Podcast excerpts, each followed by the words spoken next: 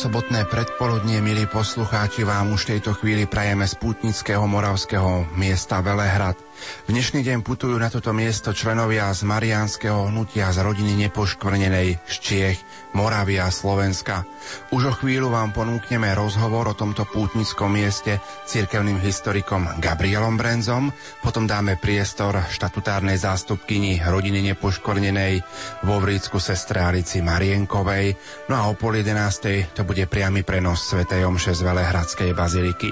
Ničím nerušené počúvanie a pohodovú sobotu vám prajú dnešný vysielací tým Peter Ondrejka z Banskej Bystrice, Jan Kraus, Pavol Horňák a Pavol Jurčaga z Velehradu. Nech sa vám príjemne počúva.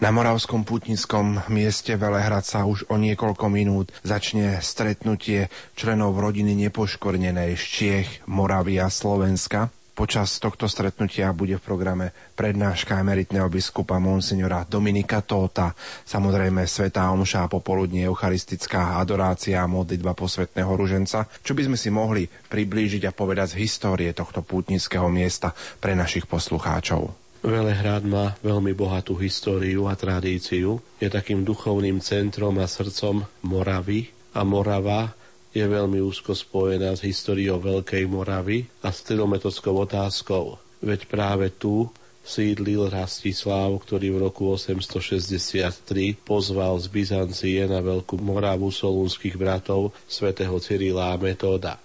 V súvislosti s Velehradom sa spomína udalosť z roku 874, ktorá má veľký význam pre Čechy. V tom roku, už po svojom návrate z pávorského väzenia, arcibiskup Metod práve na Velehrade pokrstil Boživoja a Ludmilu, manželov z rodu Přemyslovcov, ktorí vládli v Čechách. Historické analýzy nám hovoria, že poslal jedného z kňazov, ktorý sa volal Kajch, aby išli s Boživojom a Ludmilou na Levý Hrádec, kde postavili nedaleko Prahy prvý známy kostol v Čechách zasvetený práve svetému Klimentovi, pápežovi a mučeníkovi. Bol to ten Kliment, tretí nástupca svätého Apoštola Petra, ktorého ostatky svätý Cyril a Metod našli na Cherzóne a priniesli ich potom na Veľkú Moravu a prvých 40 mesiacov ich pôsobenia na Veľkej Morave predtým, ako išli k pápežovi Hadrianovi II. do Ríma, práve tieto ostatky boli uložené na Veľkej Morave. Teda Velehrad je úzko spojený s pôsobením svätého arcibiskupa Metóda. Dokonca starší historici sa domnievajú, že tu bolo aj metodovo sídlo. Bola to iste významná lokalita, ktorá nestratila svoj význam ani po bitke pri Bratislave po zániku Veľkej Moravy v roku 907 ba hneď začiatkom 13. storočia toto miesto bolo vybraté olomovským arcibiskupom Robertom a Margrofom Moravy, aby sa tu usadili cistercíti, reholníci, ktorí sem prišli už v roku 1205 a začali stávať nádherný trojloďový románsky chrám na nebovzatia Pany Márie, ktorý bol posvetený za účasti českého kráľa Přemysla Otakara I v roku 1228. Teda od roku 1205 až do zrušenia Jozefom II. do roku 1784 na Velehrade pôsobili cisterciackí mnísi. Samozrejme, prišli aj búrky husických vojen, prišli aj všelijaké búrky dejín, ale s väčšími, menšími prestávkami tu táto rehoľa pôsobila takmer 600 rokov. Chrám bol neskôr zbarokizovaný a dnes teda dostal sa do tej podoby, v akej ho máme dnes pred sebou, s tými dvomi vežami, ktoré vlastne sú typické pre Velehradskú baziliku. Aj po zrušení cisterciackej rehole a potom ako bol kláštor zrušený v roku 1784, nestratil Velehrad na svojom význame a bol stále veľkým putnickým miestom Moravy predovšetkým putnickým miestom Mariánskym. Najmä na nebo tie Pany Márie sem prichádzali zo širokého okolia veriaci. v súvislosti s miléniom príchodu svätého Cyrila a Metoda na Veľkú Moravu, Velehrad bol určený aj za centrum cyrilometodskej úcty. Prichádzali sem mnohí národne uvedomili katolíci, ale aj príslušníci iných cirkví z celej Moravy, Čiech a zo západného Slovenska i z celého Slovenska, aby si tu na Velehrade pripomenuli apoštolskú činnosť svätých Cyrila a Metóda. A tak po prípade Márii boli na Velehrade veľmi uctievaní aj títo slovanskí apoštoli svätý Cyrila Metod. Velehrad bol známy v začiatkom 20. storočia aj tzv. uniackým hnutím, totiž práve tu bola vzývaná pana Mária ako matka jednoty, aby na príhovor tejto matky církvy, matky jednoty a na príhovor slovanských apoštolov, svätého Cyrila a Metóda, čím skôr prišiel okamih, keď sa zjednotí východná a západná církev, teda pravoslávny s katolíkmi. Dušou týchto uniackých myšlienok bol neskorší olomovský arcibiskup Cyril Antonín Stojan, veľmi významná osobnosť moravská. Ten Cyril Antonín Stojan sa potom po prevrate stal olomovským arcibiskupom. V roku 1923 koncom septembra zomiera v Olomovci ale na vlastnú žiadosť je pochovaný práve v kráľovskej kaplnke Velehradskej, Velehradského chrámu Velehradskej baziliky.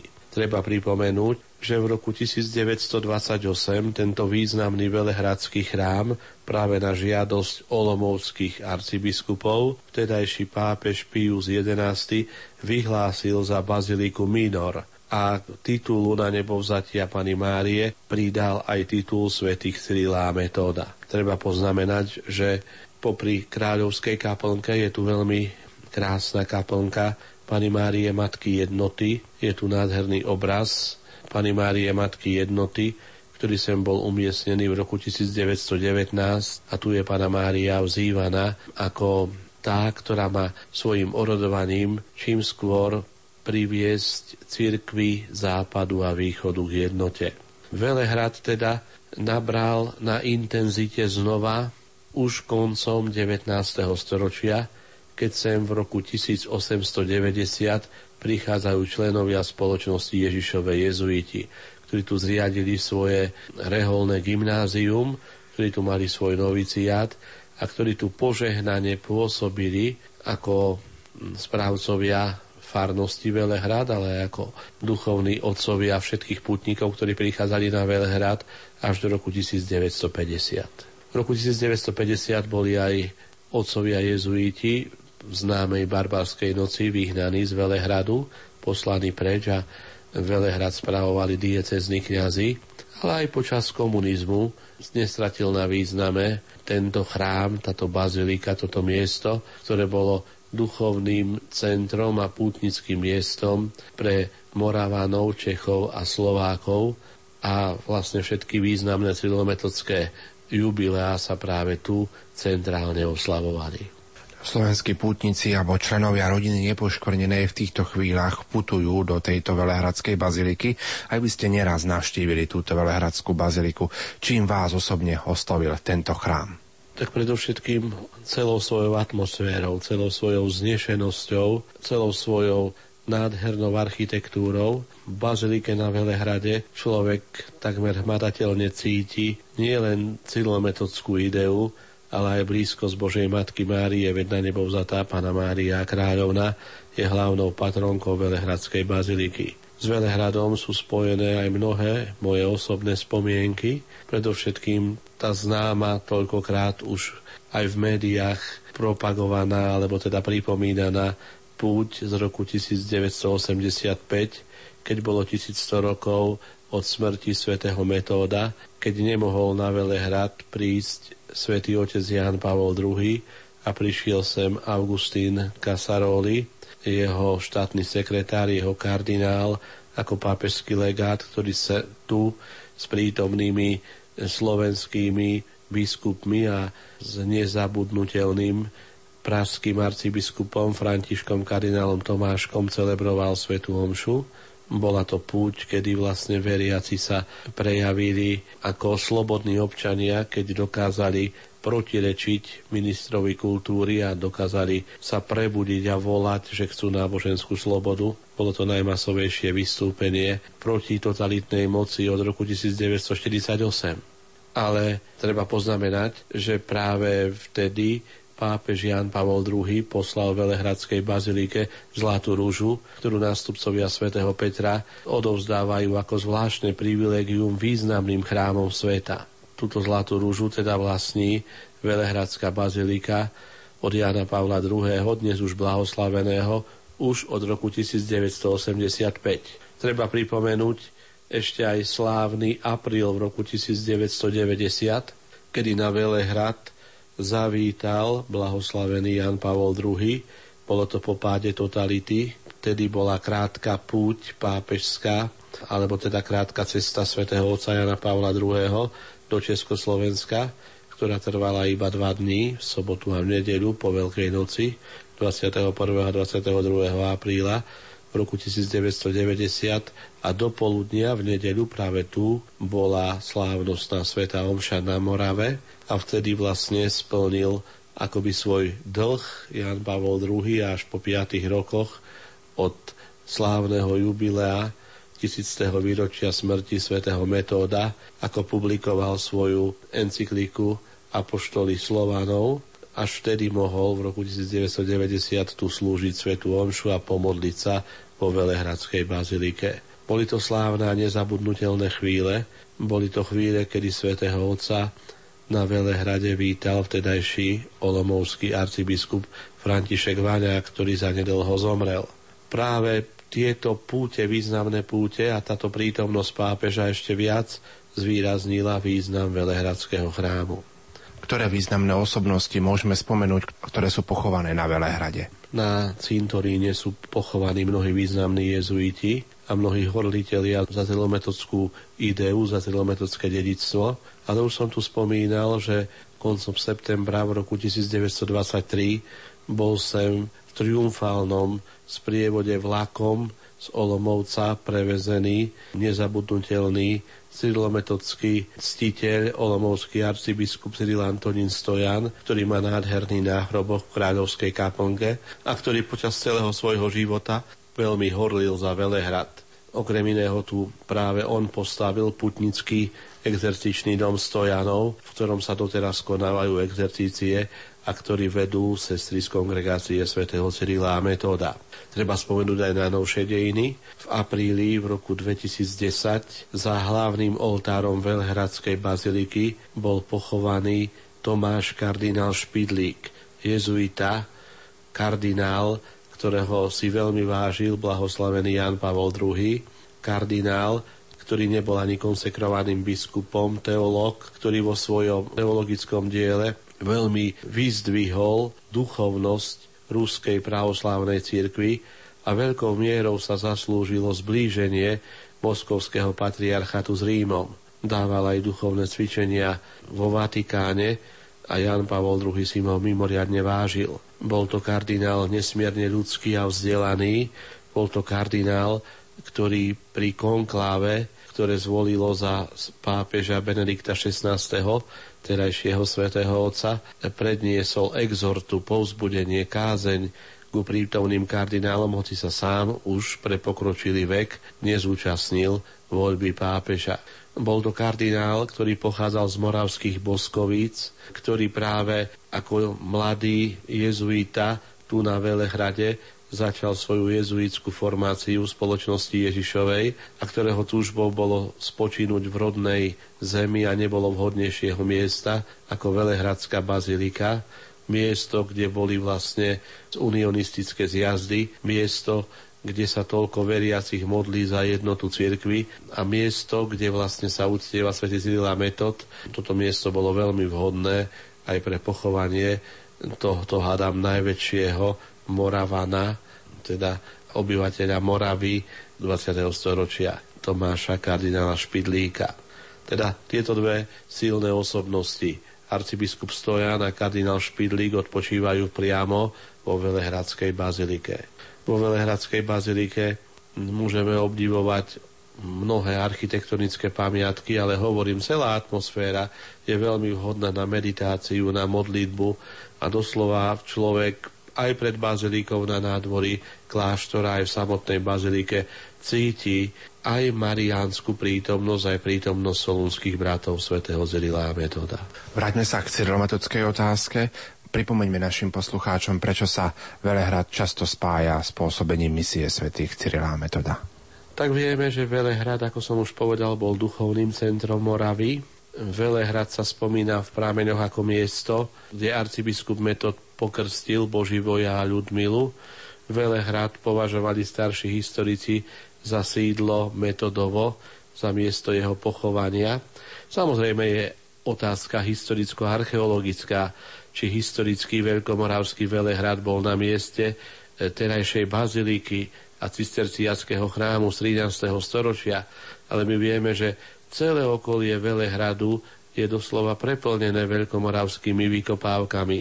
Len asi 2 kilometre od Velehradskej baziliky sa nachádza časť, miestna časť Modrau Velehradu, kde je nádherný kostol, ktorého počiatky siahajú do roku 800 a je tu aj rekonštrukcia sídliska vlastne, alebo teda osídlenia veľkomoravského a staroslovenského. Teda um, už ponecháme bokom otázku na historikov a archeológov, či súčasný Velehrad je geograficky zemepisne totožný s tým historickým Velehradom, ale Velehrad je symbolické miesto, spojené práve s Veľkou Moravou, s účinkovaním svätého Cyrila a Metóda. Už takmer 150 rokov sú tu veľmi živo uctievaní a je to posvetné miesto pre Čechov, Moravanov, Slezanov, Slovákov, ale aj Slovanov vôbec. Preto môžeme povedať, že Velehrad sa právom považuje za miesto, ktoré bolo posvetené prítomnosťou svätého Cyrila a Metóda. Aj my sa teraz pripravujeme na veľké cyrilometodské jubileum. Aký odkaz pre nás, pre súčasníkov by zanechali svätý Cyril a Metod? Tak predovšetkým oni nám priniesli kresťanskú vieru. S kresťanskou vierou nám priniesli aj kultúru, aj písomníctvo, aj zákony. Sme štát, alebo sme teda národ v strednej Európe, ktorý má v preambule ústavy prihlásenie sa k cyrilometockému dedictvu, ktorý má v štátnom znaku dvojkríž, ktorý je symbolom cyrilometodskej misie a cyrilometodskej tradície. Myslím si, že odkaz by bol, aby sme to duchovné dedictvo, svetu vieru, ktorú nám oni priniesli, aby sme ju odovzdali aj mladej generácii, aby sme si ju aj sami živili. Čo ešte môžeme spomenúť z cyrilometodského odkazu pre nás, pre súčasnosť? Na Velehrade sa koná puť chorých Niekto by povedal, že či chorí ešte nejakým spôsobom môžu pomôcť pri zachovaní zidlometodského dedictva. Vieme, že Jan Pavol II, blahoslavený, mimoriadne mal rád chorých a povedal, že sú oni podobní Kristovi, ktorý práve utrpením a smrťou na kríži vykúpil svet. Vy môžete tiež veľa urobiť, hovoril často chorým, lebo ste podobní Kristovi a keď sa zdáte slabí, vtedy ste silní. Prosil by som, v mene všetkých veriacich Slovenska, našich chorých, aby svoje utrpenie, svoje ťažkosti, svoje trápenia venovali za dobro církvy, za svetosť kňazov, za to, aby sme dokázali oslovovať mladú generáciu, za deti mládež, za rodinu, aby kresťanská viera dokázala byť práve v rodinách živená a odovzdávaná z generácie na generáciu a aby vlastne sme všetci cítili veľkú zodpovednosť za pestovanie, za určité také živenie si viery v srdci a za odovzdávanie ho ďalším. A práve veriaci, chorí, ktorí možno majú viac času ako uponáhľaní zdraví a tí, ktorí sú vlastne tak blízko cez svoje utrpenie a chorobu Ježišovi Kristovi, môžu veľmi pomôcť práve pri šírení Evanielia tým, že obetujú svoje ťažkosti, svoje utrpenia, svoje modlitby za šírenie Evanielia, za rodiny, za svetosť kniazov, za nové duchovné povolania a za všetky úmysly cirkvy. Pripomenul by som túžbu svätého otca Benedikta XVI, ktorý na slávno svätého Petra a Pavla si pripomenie 60. výročie svojej kňazskej vysviacky a ktorý si tak veľmi žiadal, aby sa v kostoloch adorovalo, dokonca sa hovorí aj o čase 60 hodín adorácie pred Eucharistiou, ktorá by sa mala obetovať za svetosť kniazov a za nové duchovné povolania, tak aj tento odkaz Benedikta XVI. Jubilujúceho 60-ročného kniaza, ktorý 60 rokov žije v Kristovej službe, by mal byť veľmi aktuálny pre nás a pre chorých, aby vlastne cez adoráciu, cez osobnú modlitbu sme vyprosovali horlivosť a svetosť kniazov a nové duchovné povolania. Vy ste spomínali blahoslaveného Jana Pavla II., ktorý mal naozaj blízko ku chorým, však napokon jeho posledná púť e, alebo zahraničná cesta smerovala do Lourdes, kam pred niekoľkými dňami bola na púti aj rodina nepoškvrnenej, ktorý moment z pontifikátu tohto nového blahoslaveného v súvislosti s chorými vás osobne tak oslovuje a pozbudzuje. Kým bol Jan Pavol II pri plnej sile, bolo veľmi sympatické, ako spontánne ide práve ku chorým a postihnutým, ako nikdy neobíde vozičkárov, ako sa k ním skláňa, ako ich povzbudzuje, ako im dáva rúžence a iné pamiatky, ako im dáva povzbudenie. Potom, keď pápež bol chorý medzi chorými, bolo sympatické, že sa neskrýval so svojím utrpením, že svoje utrpenie prežíval v službe cirkvi, a že ostal verný až do konca. Teda tie silné momenty, pápež skláňajúci sa ku chorým a pápež, ktorý ako chorý medzi chorými prežíva posledné mesiace svojej služby na Petrovej katedre v Petrovom úrade. To sú veľmi silné odkazy aj pre dnešných chorých.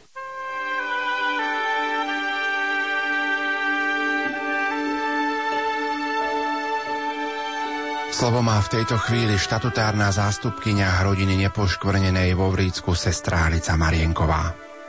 Milí poslucháči Rádia Lumen, spoločne so všetkými pútnikmi 12.